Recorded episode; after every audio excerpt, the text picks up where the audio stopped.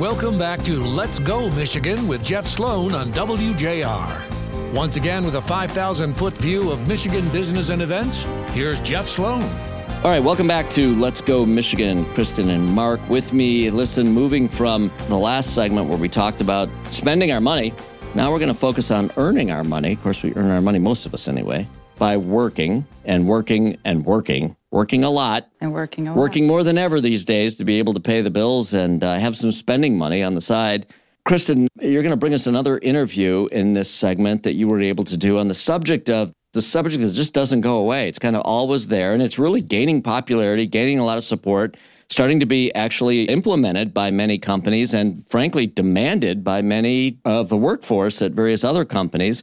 And that's the four day work week. Work four days, have a three day weekend, right?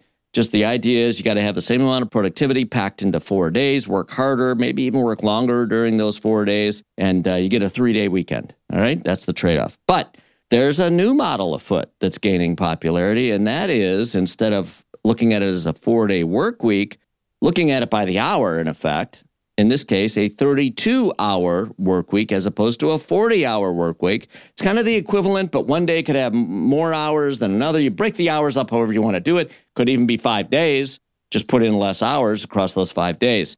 It's kind of an interesting idea, Kristen. I agree. I had a great conversation with Kathleen Davis. She's the deputy editor of Fast Company, and she's also host of the Way We Work podcast that we implement 32 hours of working and spread it over five days and the benefits that it could have to not only working moms, but industries across the board. All right, guys, I can hear it. It's our Monday morning conversation. Are we going to a 32 hour week? Oh, I already, I already you, have the my demand is the, oh, yes. um, my pitch deck's ready uh-huh. for you. Uh, we do 32 hour days. yeah, we yeah. do, don't we, Mark? we certainly do. We certainly do. All right, so let's hear your interview with Kathleen, Kristen. So let's start by just giving our listeners an overview of what the difference is between a 32 hour work week versus a four day work week. I feel like that's all we've heard recently is pushing this four day work week. The idea of they've done tests, studies, research about the four day work week. And then your article popped up about the 32 hour work week. And it actually made me stop and think, well, now that's a smart idea. Why didn't anybody promote that? So, why don't you tell us a little bit about what the difference is and some of the pros and cons of both? Yeah, well, I mean, to be clear, smart companies who are doing a four day work week are doing a 32 hour four day work week. So they're not trying to cram 40 hours in to four days hopefully, you know, again, if you're a smart company, you figured out that that's just a recipe for burnout and kind of negates the benefits of having an extra day off. But you're right, the four day work week has gotten a lot of attention in the last year, especially. There was, I think you alluded to it, there was a big four day work week pilot program with 70 companies and over 3,000 workers in the UK.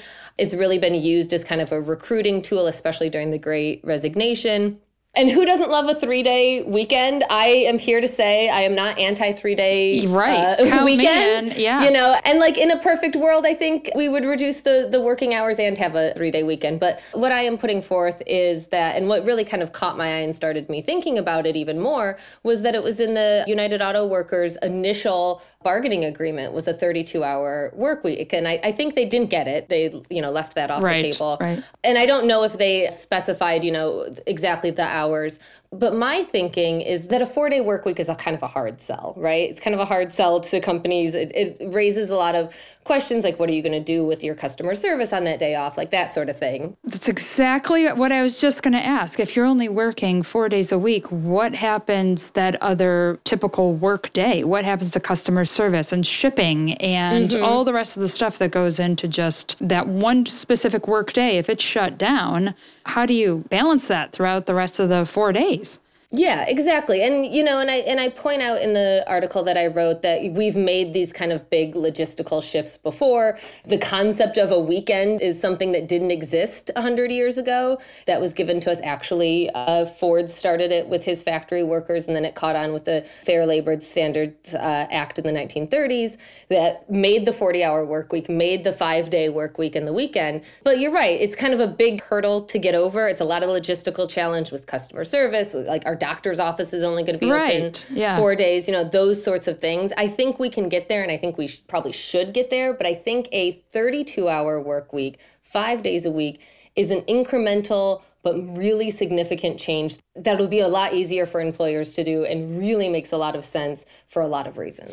Well, as a full time working mom, a 32 hour Mm-hmm. work week seems amazing to me because I could pick up my kids from school. I don't have to pay as much in daycare afterwards. I mean, to me, it's a win win. But again, Yeah. I'm, I'm looking at it as a you know full time working mom. I feel like this is a home run.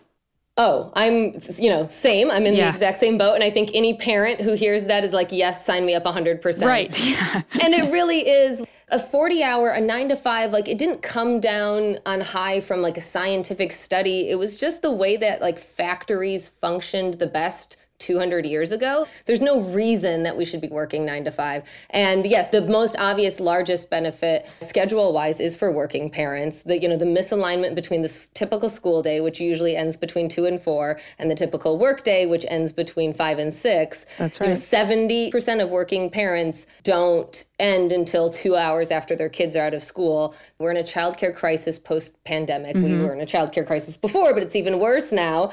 You know, that childcare gap, it's gotten worse. It's more expensive. But again, and I always say this, you know, like with things like paid leave, when you'll hear employees go, Well, I don't have kids. Why should I care about that? What's good for what is the what's good for the goose, is good, for, the gander. gander. Yeah. yeah, like it's good for everybody. Everybody would benefit from having more hours of free time in their day for their mental and physical health. You know, a third of Americans don't get enough sleep. Right. Uh, sitting at your computer all day long, you know, this is obviously white collar workers. Sitting at your computer all day long is bad for your health. Employees are less productive. Some studies have said employees are productive for less than 60% of the day.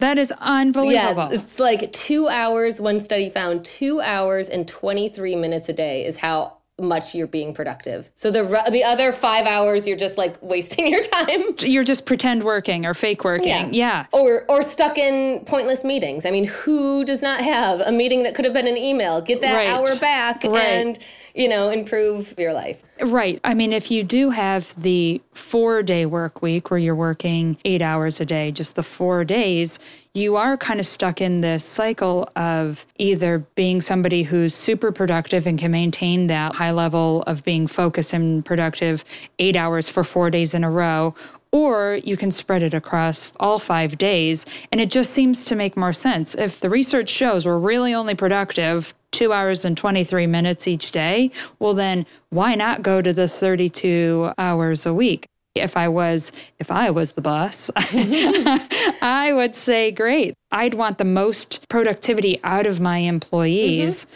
And if I can get that done in a shorter period of time across all 5 days, go. Let's do it.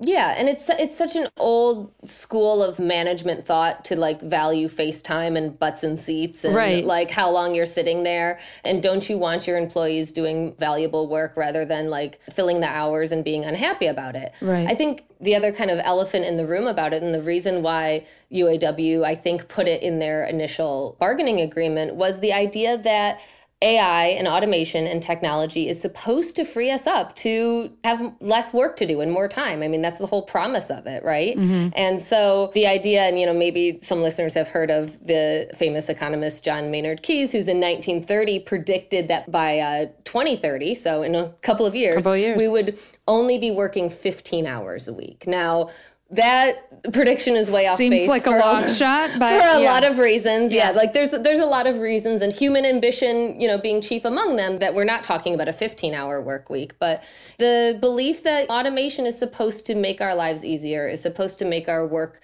less tedious. It's supposed to free us up from those kind of tedious tasks and use us for the things that humans are best at. You know, creative thinking and those sorts of things. So that's why Yes, I think the 32 hour work week is where we should be headed now. It's the easier sell, but eventually maybe both, maybe both, maybe four days and six hour work days or Right. even less. And are there companies now that have put into place this 32 hour work week?